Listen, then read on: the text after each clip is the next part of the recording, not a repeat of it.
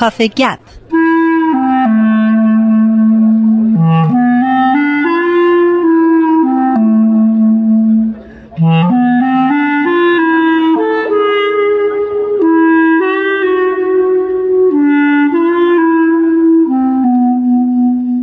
رامان شکیب عزیز خوش اومدید مرسی منم خوشحالم می‌بینم پارسا.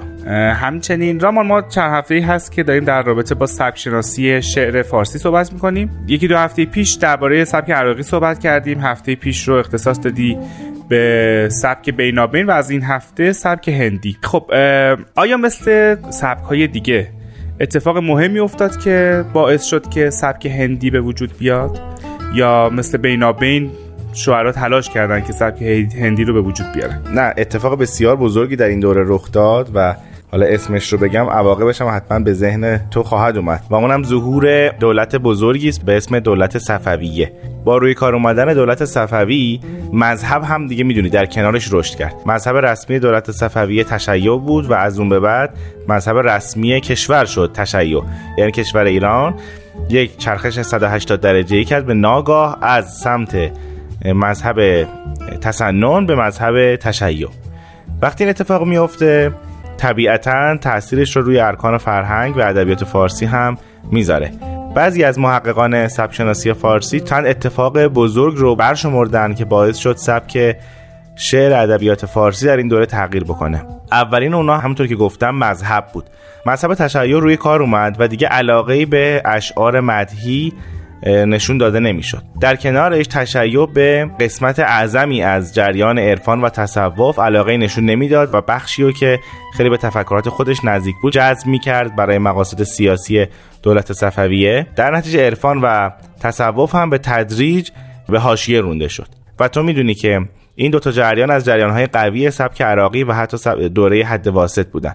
وقتی که این دو جریان کنار گذاشته میشن شعرا ممر درآمد خودشون رو از دست میدن و به ناچار یا مجبور به تغییر سبک تغییر اندیشه و تغییر گفتار خودشون هستن یا مجبور به مهاجرتن. با این رویدادها دو اتفاق بزرگ رخ میده.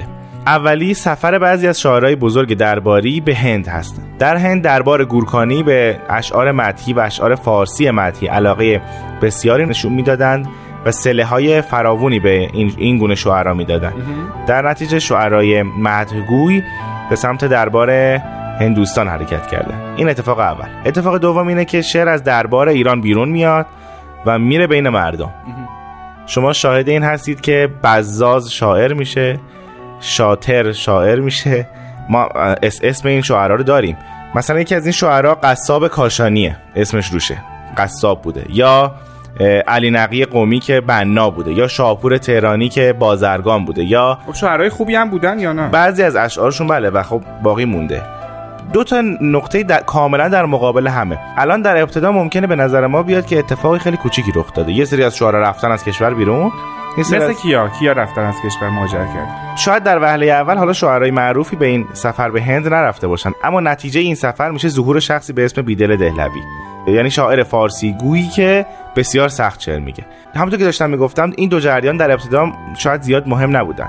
اما وقتی زمان میگذره کاملا در مقابل هم قرار می‌گیرن و هر دوشون زیل سبک هندی برشمرده میشن. یعنی شاعرایی که در دربان هندیان زندگی می‌کردن.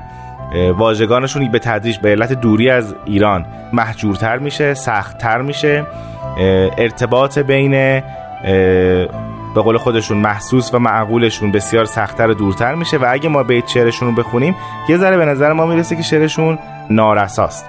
اما شاعرایی که در ایران هستن و اگر شاعران حالا خیلی آمیش رو در نظر بگیریم یه جوری شعر میگن که اصلا از شدت سادگی ممکنه شما خندتون بگیره.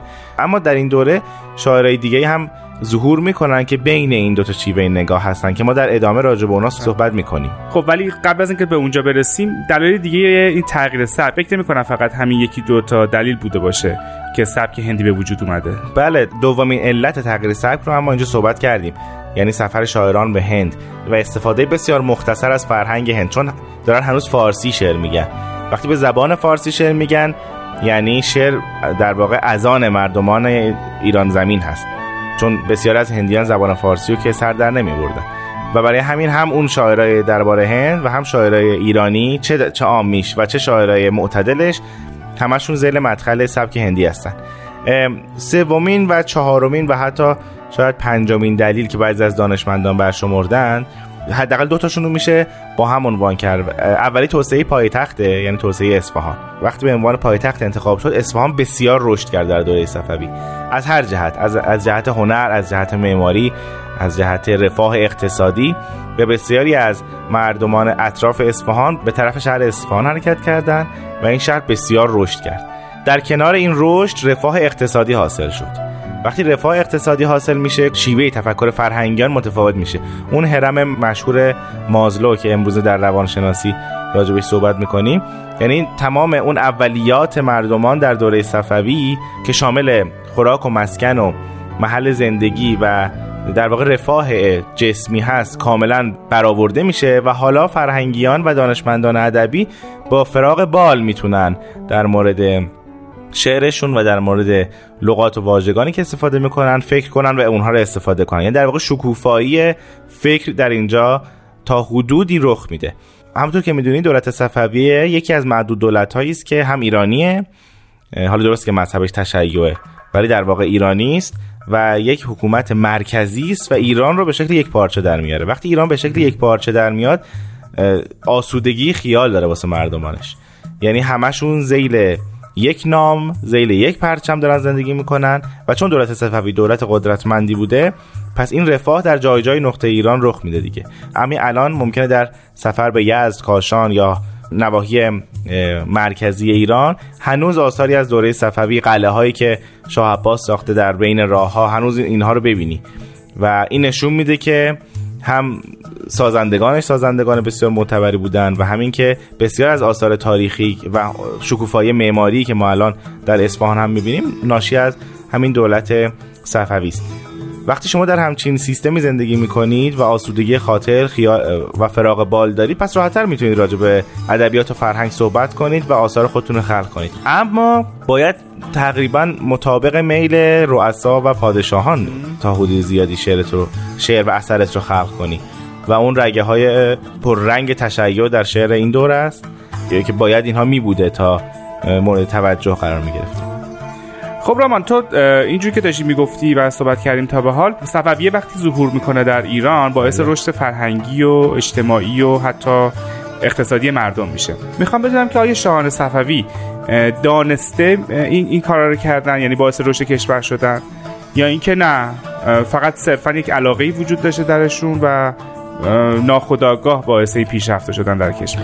به چند دلیل میشه گفت که شاهان صفوی خودشون به فرهنگ علاقه نشون می‌دادن. اول به خاطر نقطه جغرافیایی بود که ایران قرار گرفته بود.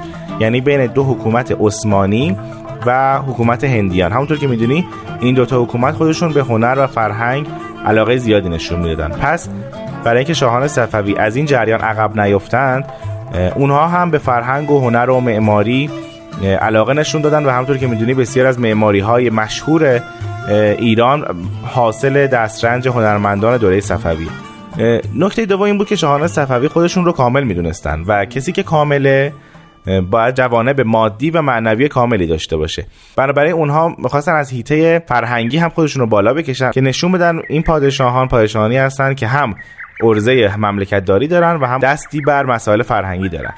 و نکته سوم که نکته جالبیه اینه که این پادشاهان صفوی خودشون ترک زبان بودن. ولی به زبان فارسی اهمیت می‌دادن. چون می‌دیدن که زبان فارسی سالهای سال نضج گرفته در بین مردمان ایران زمین و این در واقع دستاویزی می‌تونه باشه ابزاری می‌تونه باشه برای اونها که هم حکمرانی خودشون رو بین مردم آسان تر کنن و هم باعث پیشرفت مملکت بشن. نتیجه این دلایل این میشه که هم در حیطه معماری هم در حیطه خطاطی و هم در حیطه ادبیات دگرگونی های بسیار بزرگی در این دوران رخ میده. که ما انشالله درباره اینها بیشتر صحبت می‌کنیم در هفته های بعد. بله در خدمتتون مرسی از خواهش می‌کنم.